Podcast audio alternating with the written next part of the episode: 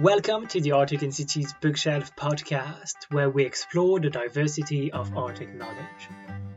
In this podcast, we amplify the voices of scholars and experts from around the world to make the Arctic easy and accessible to everyone. So tune in and join our in depth conversations that take you beyond the headlines and right into the latest ideas, challenges, and experiences from the Arctic.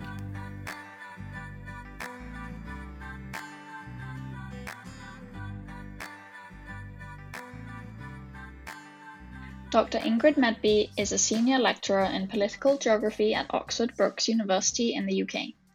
She holds a PhD in political geography from Durham University, and her research interests lie in the areas of geopolitics, identity, nationalism, and statecraft, focusing on the Arctic region. Prior to her PhD, Ingrid worked for the North Norway European Office in Brussels. Ingrid writes regularly on Arctic issues for High North News and engages with related policy. Hello and welcome. My name is Romain Chuffart and I'm your host today. And I'm Liubov Timonina, your co host. Today we're chatting with Dr. Ingrid Medby, who, over the years, I think it's fair to say, has earned the title of one of the Arctic Institute's best friends. Ingrid is joining us today to talk about Arctic identities, people to people relations, and the everyday of Arctic geopolitics. Hi, Ingrid. Thank you so much for accepting our invitation and welcome to the Arctic Institute Bookshelf podcast. Hi, and thank you so much for inviting me. For people who have never heard of you uh, or your work, could you please tell us a little bit about who you are and what you do, and especially how you became interested in Arctic? Yeah, so I guess to start at the beginning, like like you were saying, my, my name is uh, Ingrid Medby, and I'm currently a senior lecturer in political geography at Oxford Brookes University. And um, and in my research, I've looked uh, in particular at Arctic identity and geopolitics. And um, this is what I, I, wrote my PhD on a, a few years ago. But um, I guess my my interest in the Arctic goes goes way back. Um, I I am I'm originally from northern Norway, so above the Arctic Circle. Um, but to be entirely honest, I'd never really thought of North Norway as as Arctic growing up. That was not really something that I was uh, conscious uh, conscious of. So uh, it took me moving abroad to really realize that the area that I was from was often referred to as the Arctic by by other people. So when I finished high school in in Tromsø, I I moved uh, south. I first went to Cuba for, for half a year to learn Spanish, and then I moved to Australia. And I think that's really where I started thinking about what does it mean to come from the Arctic region. And then after after studying both for my bachelor degree and later my, my master's degree, I got a traineeship with the North Norway European Office in Brussels and really got to engage with uh, Arctic policy making and decision making and how the Arctic was viewed from, from the European Union's um, standpoint. And I get, again, that really made me conscious of what does it mean to to be from and and what does it mean to represent the Arctic region. And that spurred an interest then in kind of asking questions about how policymakers come to relate to and engage with this this region. So I guess working working there for I think it was something like nine months really really made me realize that I enjoy research. I wanted to learn more, and doing a PhD seemed like the perfect way to to do that. And I was very lucky that I that I um, met a professor who who uh, basically gave me the opportunity to get back into these topics that I was really interested in exploring further and becoming an expert on. And um, I I, I guess I came to the topic of Arctic identities in more of a uh, in more of a kind of cynical way that I thought, you know, we hear a lot of talk about Arctic identities and politicians talk about it, but is it is it actually real? Is it something that people do relate to, or is it simply a kind of instrumental thing? But then, as I started doing work on this and speaking with policymakers and speaking with civil servants, I kind of came to understand that we all relate to the Arctic region in different ways, and um, maybe an identity, an Arctic identity, isn't necessarily the term that most people would use. I still think there's something really important uh, in how do we understand a region? How do we um, feel that we connect with it? I think that does shape our, you know, the policies that are made, the decisions that are made, but also also kind of everyday behaviors. So um, that kind of appreciation of um, of uh, imagination, of of identity, of um, of those everyday encounters uh, I've come to appreciate more and more. Talking about Arctic identities, you're currently writing a book about it, which will be published with Manchester University Press. And you generously sent us a, a draft of, of the intro chapter for, for us to read. It was really interesting to engage with your research and, and also with unpublished research, which I think is also uh, always exciting. I think I'd just like to, to explore this a little bit of the concept of Arctic identities and, and perhaps start with a, a general question people might ask themselves. It, when we talk of Arctic geopolitics or when we talk about the Arctic, we hear the terms Arctic states, non Arctic states, uh, and we all have an idea of what the Arctic is roughly. I mean, it's located. It's somewhere in the north or perhaps above the Arctic Circle. But in, in your view, is there a definition of, of Arcticness? The short answer is no, I don't think there is. Um, I think when we're talking about Arctic identities or, or even more broadly Northern identities, it means a whole host of different things to different people, and people relate to and engage with it eh, through kind of different uh, channels or, or different through different understandings of it. And i think that is very valid actually. I don't think we should be moving towards defining what is a valid arctic identity or, or arcticness to use that term or not because people will have different understandings of it and that's precisely the the value of it.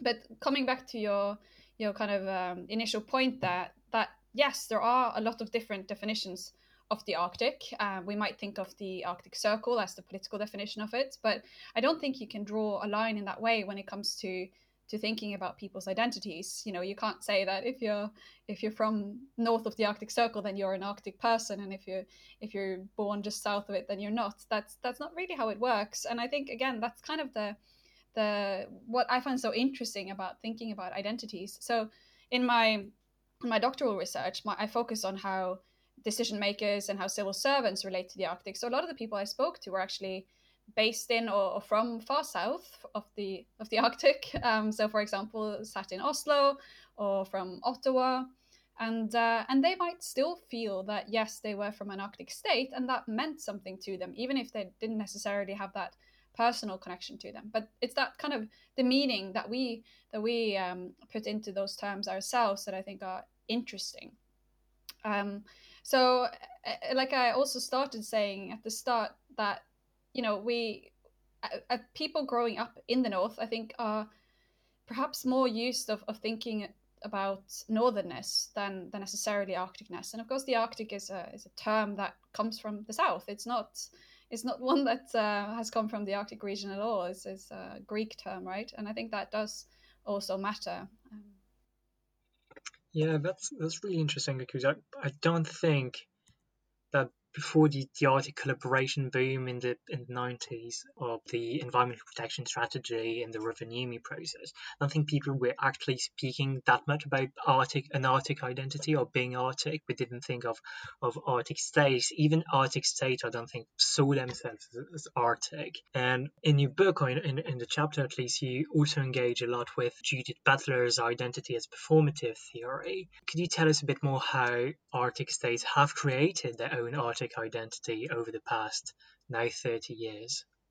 Yeah, I, I think you're right. I think that the the real idea of Arctic states was very much tied to the Arctic Council and the Ottawa Declaration and so on. And it's definitely a term that has has grown in use. And I think uh, this kind of theoretical framework of um, Judith Butler's performativity, what it really highlights is that identities and, and positionalities is something that we do. You know, it's something that comes about through actions and behaviors in the everyday, the repeated actions, uh, kind of societal norms, and so on. It's not just about um, kind of labeling something once and for all, but rather something we, you know, it's something continually changing as well. So in terms of Arctic states and, and state personnel, which is what I focused on in my work, how an, an Arctic identity is performed continually. And I think it's important to say here as well that by performed, I don't mean in a sort of theatrical sense. It's not like an act that you do, or it's not something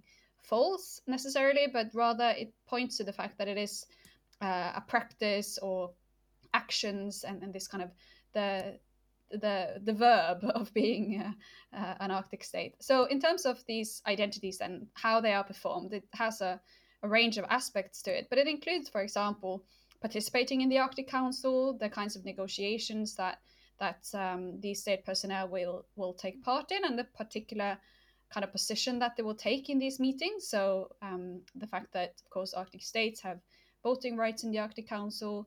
Um, it includes also the kinds of uh, policies and initiatives, investments in the north, engagement with indigenous people, engagement with local people. Um, so it, it, all of these actions that they do, so rather than just what people say, that's really where the performative aspect is, I think, quite a useful theoretical lens to use.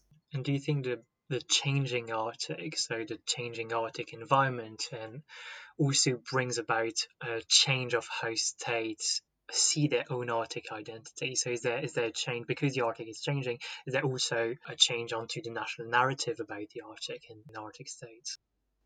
Yeah, I think so. I think most obviously there there is a lot more attention to the Arctic, and I think that is why we do hear this this term or this label used more and more frequently. And I think again, coming back to my own background, I think that's why I suddenly became aware of it in kind of I guess in the early 2000s. That's when really we started hearing more about the Arctic. Um, before that, I think we were more used to certainly in Norway to hear about, um, for example, the Barents region, the North Calotte, um, of course, northern Scandinavia, the Nordic states. These are all different regions, but in some ways they overlap, and in some contexts, one one region might matter more than another. And I think the Arctic really came to the the forefront in in the early 2000s, and and certainly since then, the Arctic states and and some more than others have really engaged very actively with what does it mean to be an Arctic state? What does that um, confer both in terms of rights and, and responsibilities. I think those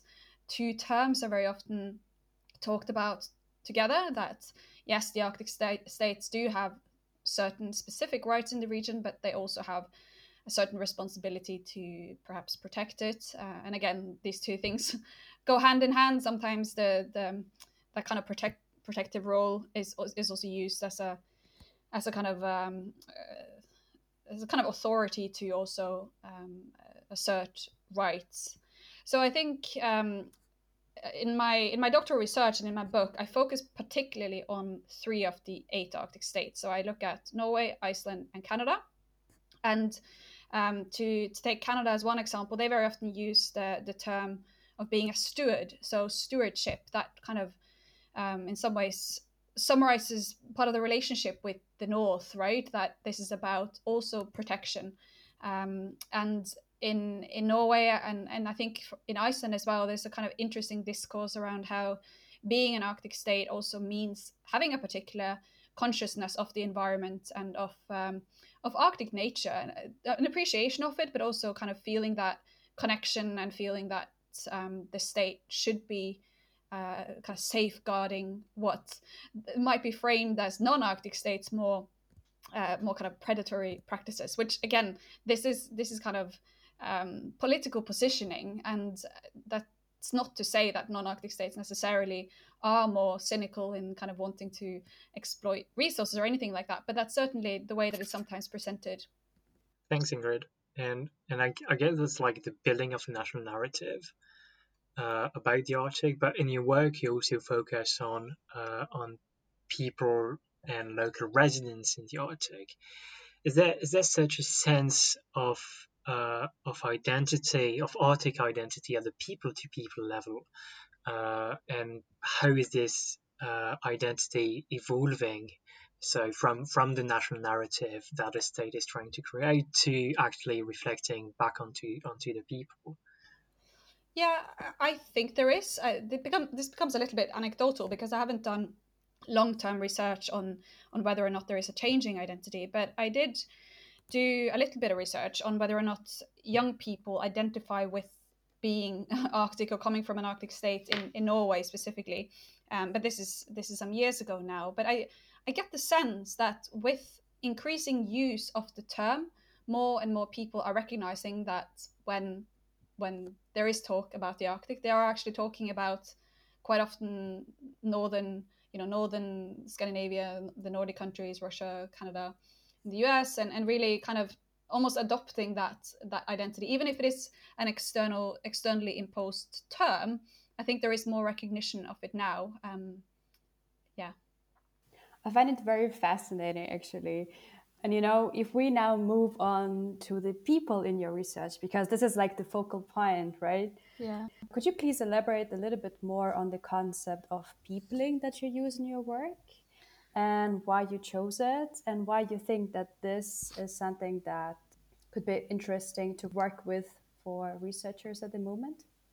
Yeah, thanks for the question. And and I I enjoy talking about this because this is actually something that I've that I was surprised by in my own research. So I, and I think that's always a, a good starting point when you're when you're doing a project and you find yourself surprised. That's a good sign that here's something worth talking about and something worth exploring. So I think, as I mentioned, when I started my PhD, I was very interested in how identity was used in political rhetoric. So state practitioners would talk about an Arctic identity as something that would confer certain rights and responsibilities. And I, I wanted to kind of look about, at this in a sort of instrumental way. How is it used? But then doing interviews with state personnel, and by state personnel, I mean people kind of broadly employed at state level, but but both political employees as well as civil servants. I was asking them about um, Arctic identity and how they understood it and so on. And I, I come to really appreciate that actually it's more about how how they relate to the region themselves. And actually, there is something really interesting in thinking about how practitioners of statecraft or of geopolitics actually do their jobs. How do they understand their own jobs? And I think we, as uh, political geographers, as political scientists, we very often analyze things at a slightly kind of, um, I don't know if it's right to say a, a higher level, but you know, we, we, talk about states almost as actors. So Norway does this, or Norway does that. But in reality, of course, it's it's a number of people who who um, sit around a table, who write speeches, who negotiate, who meet, who might know each other. So diplomats or or politicians who meet in, in various fora and they will have different kinds of personal relationships or have experiences of meeting before or not. And, and all of those things really do matter. And I have uh, increasingly come to appreciate that these kinds of relations are significant.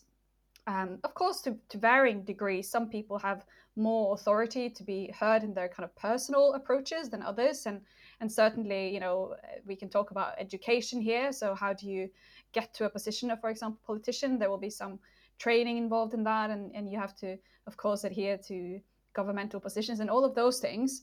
But i do still think that generally speaking as analysts of geopolitics we should be paying attention to the people enacting geopolitics or to use that term again performing geopolitics. So who are the performers here?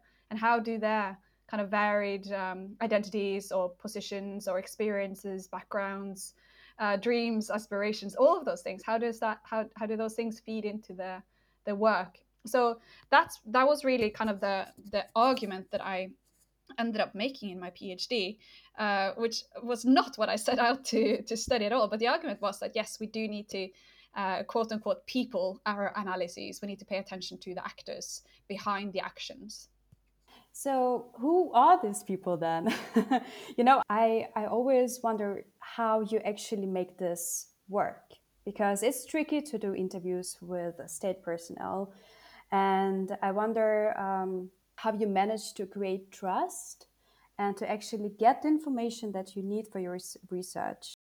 And did you have any uh, interesting stories while doing that? Yeah, and, and you're completely right. And I think, you know, we could talk a lot about method because that is absolutely fascinating. And as I mentioned, I, I studied Norway, Iceland, and Canada. And of course, they are very different states, and you have different access to both politicians and civil servants in the three.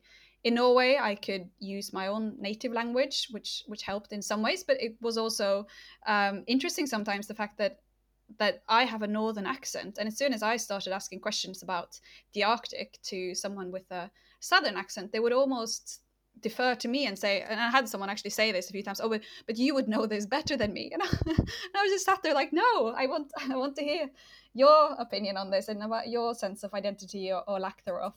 Um, and then, of course, in Iceland, the interviews were conducted in usually the second language of both me and the interviewee. And then in Canada, it would be in English, so quite often the, the first language of the interviewee um, and my, my second language. So that's one aspect of it.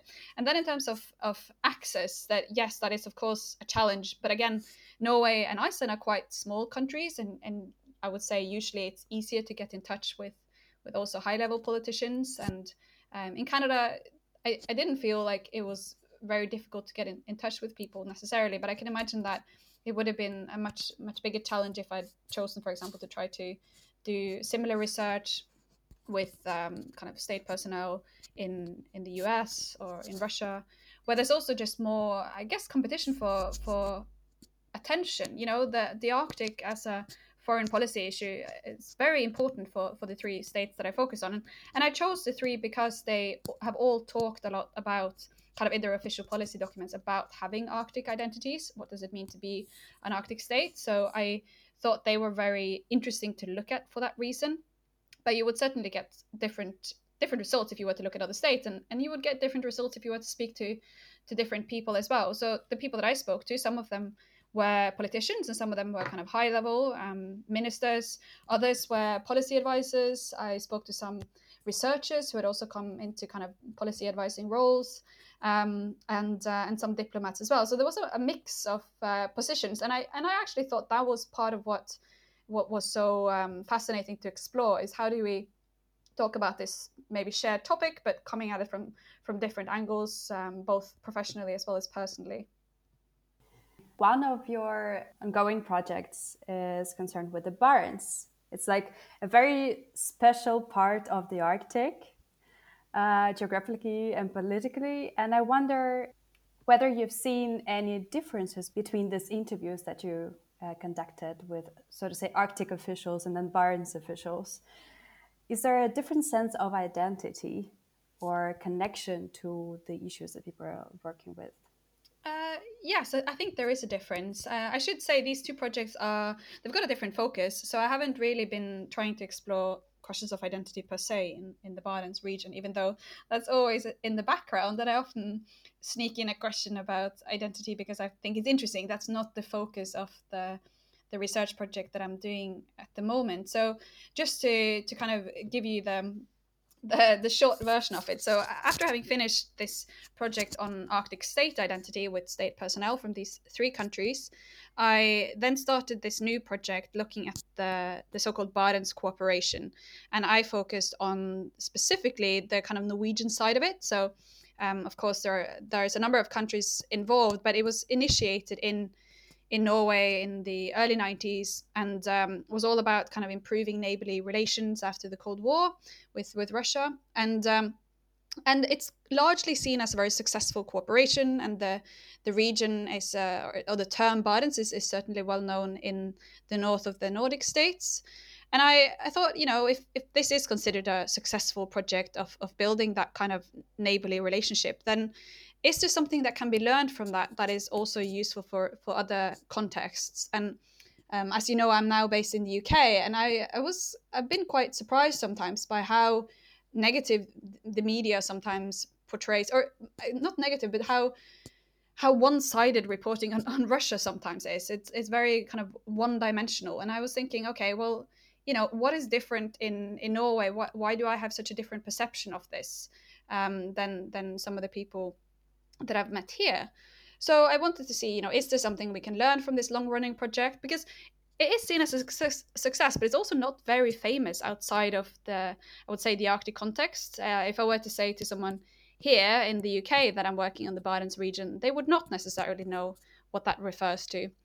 Um, so what what this project involves is um, speaking to people who've been in, involved with with the running of the Barents Cooperation. So they are not politicians, and they but they work more with the kind of practical running of Barents secretariats and the kind of funding mechanisms and um, you know the meetings that take place, um, just to learn you know what what do you consider to be potentially transferable lessons beyond the uh, beyond, sorry beyond the Barents region, maybe to the Arctic more widely, and also maybe even beyond the Arctic.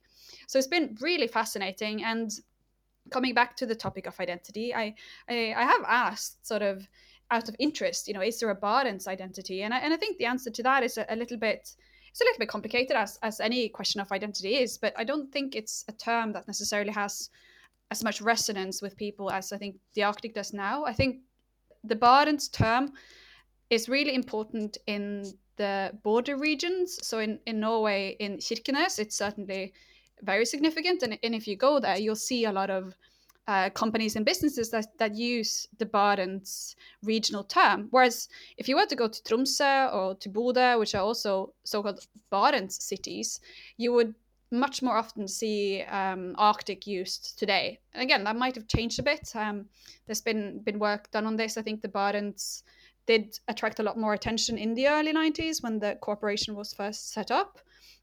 But um, in terms of identity, I, I, do think that the Arctic has maybe gained more more currency than than Barents, at least recently. I totally agree with you. Uh, I did an internship at the International Barents Secretariat back in 2019, and you could really sense when you were talking to people working there, you could really sense that there is some kind of a very unlucky clash between the Barents and the Arctic, and that the Arctic actually somehow interferes into Barents projects and the ongoing cooperation networks in a quite a peculiar way. Not as positive as it would do um, in other Arctic projects, or like um, international cooperation projects focused on the Arctic. So it seems that there are different levels of, um, you know, imagining this northern region. Yeah, I, I, think you're right, and I think I actually think that's a really good thing. So one thing that we hear very often in these various Arctic settings is that there's not just one Arctic; there are many Arctics. It's become a bit of a cliche now, but it is important. You know, the Arctic is is huge, and there are internal differences, and having regions within the region is is perhaps useful as well. It, it allows us to speak about more more local context. So yeah. You you talked a bit about the lessons that we can learn uh, from the Barents Cooperation. Do you have instances or examples of, of such lessons to be applied to the broader Arctic context? Yeah, I think the most important thing, and this is I think what everyone I've spoken to said, is the importance of people to people contact. And this is, of course, the whole kind of rationale of the Barents Cooperation is that uh, peace and understanding and good neighborly relations, all of those things are facilitated by people, everyday people meeting other everyday people. So through, for example, schools exchanges and and you know music and hobbies and sports tournaments, all of those things. That that's one way of um, of fostering that so I knew that that was a big part of it. But what I think is really interesting about this is that very often they also talked about how the contact and connection between policymakers and decision makers is actually also really useful. That there are these uh, various fora where people meet and they discuss different things, but it allows them to build relations that are that are helpful and it, it helps us kind of understand people from other countries better just through those those uh, meeting places. And again, I think this is something that perhaps hasn't been appreciated enough in in uh, political science and in social sciences. The importance of also interpersonal relations in in um, politics. So, in terms of transferable lessons, I think that would maybe be the key thing is is facilitating meeting places, facilitating discussions and dialogue around different topics, different issues, but really trying to see things from different sides and, and not just immediately try to jump to a, a decision, but rather allowing discussion or, or conversation to take place. This is a truly good point. But I wonder when you study people to people contacts, and if you want to grasp this image of uh, an Arctic identity that you talk about in your publications in the present moment, as you call it, how do you do that?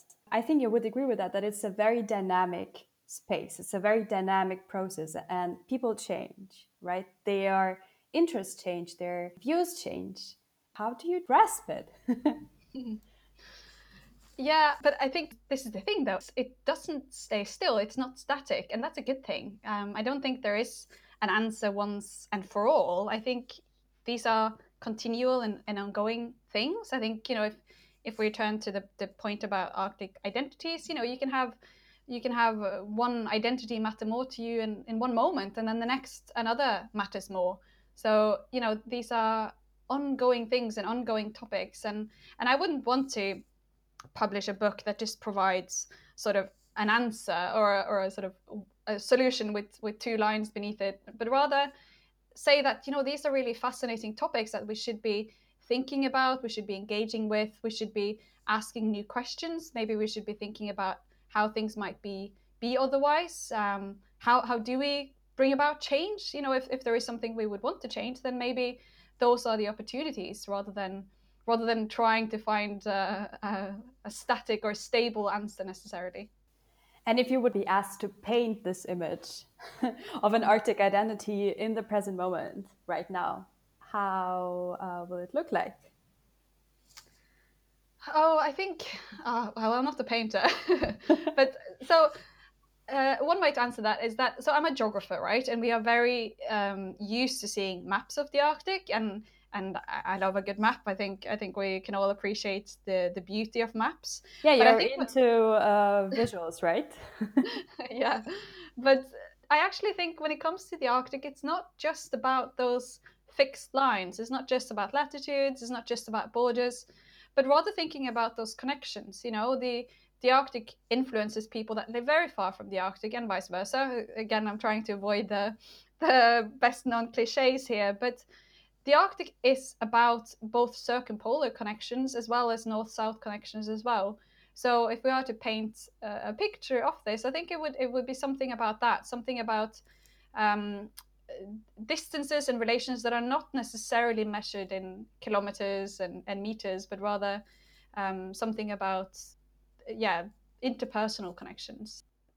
Yeah, I think I think it's interesting the creation of, of such an Arctic identity because often, at least from a Southerner's perspective, we often view the Arctic as, as a as a monolith, as something with really key components and characteristics. All those elements, I mean, that we think of when we think of, of the Arctic. But it's also interesting to have this like personal perspective on it, and that the Arctic is so much more than just than just that, and that there's also actual people living there and actually not not thinking of themselves as Arctic or having an Arctic identity. And I think in your research you really highlight that as well, which which I think it's it's interesting to look at. Yeah, and you, you raise a really important point there. And I think, you know, when we, certainly being based here in the UK, when we talk about the Arctic, very often the image that comes to people's minds is one of, of ice, of um, uh, polar bears. Um, if you if you Google the Arctic and sort of images of the Arctic, it's it's a lot of um, blue, a lot of kind of hues of blue, so uh, snow and mountains and blue skies. So or northern lights. But actually in a lot of my work i've been i've been interested in trying to challenge that a little bit and say that actually the arctic is much more than that. It's much more complex and and people have very different experiences of it. And and it changes. It changes through the year but also people's um, particular experiences of it will will vary vastly. So if you are based in in tromsø for example then you know you are technically above the arctic circle but it's not kind of fields of, of ice uh, certainly not every day, even if it can snow quite a lot of times.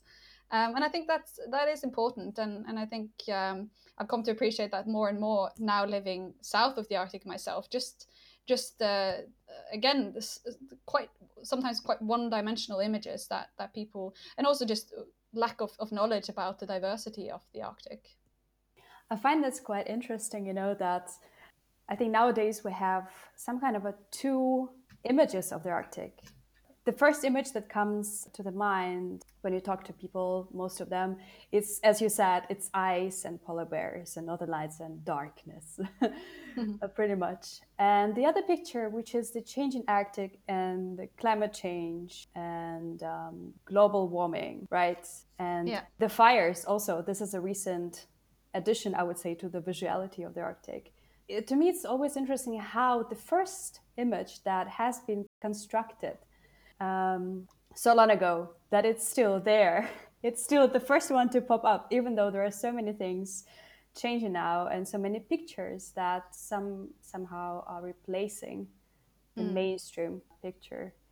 Yeah, and I, and I think it is our our role as, as Arctic researchers and people interested in the region to try and, and show different sides of it. But I would also say that the image that a lot of people have of the Arctic, it's not a, a, negative one necessarily. I always think that they could be perhaps a bit more nuanced, but you know, a lot of people are really fascinated by the region, also because of those, you know, the polar bears and the northern light, and and certainly the Arctic is seeing a huge increase in tourism, and and that's partly thanks to those kinds of images. So even though I wish that people might know more about a region that I really care about, um, I, I, would also say that you know there is there is a certain romanticism and, and the negative side of that, of course, being romanticization of the Arctic region.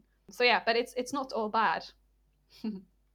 Perhaps it's anecdotal and it's not like really research based or anything, but do you yourself, Ingrid, identify with the Arctic? Do you identify yourself as as Arctic? Oh, it's such a difficult question, you know, because I because because I've researched this, I have such a self-conscious relationship to the term Arctic identity now. But I guess I guess well, yes and no. It's it's like i was saying you know we have certain identities in some settings and not in others. So i am from the arctic region. I am from north of the arctic circle and i do identify with that and i think it does really matter for my approach to certain questions and and kind of how i see myself and so on.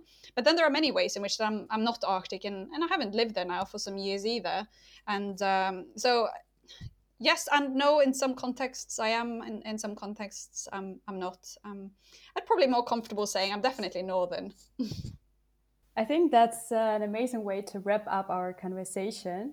And i would like to thank you so much ingrid for such a lively uh, talk. And for bringing actually the people who are working in the arctic for the arctic closer to us with your publications and with your research trying to explain how it works and what we can do that what we with that what we can learn from them. That's truly amazing.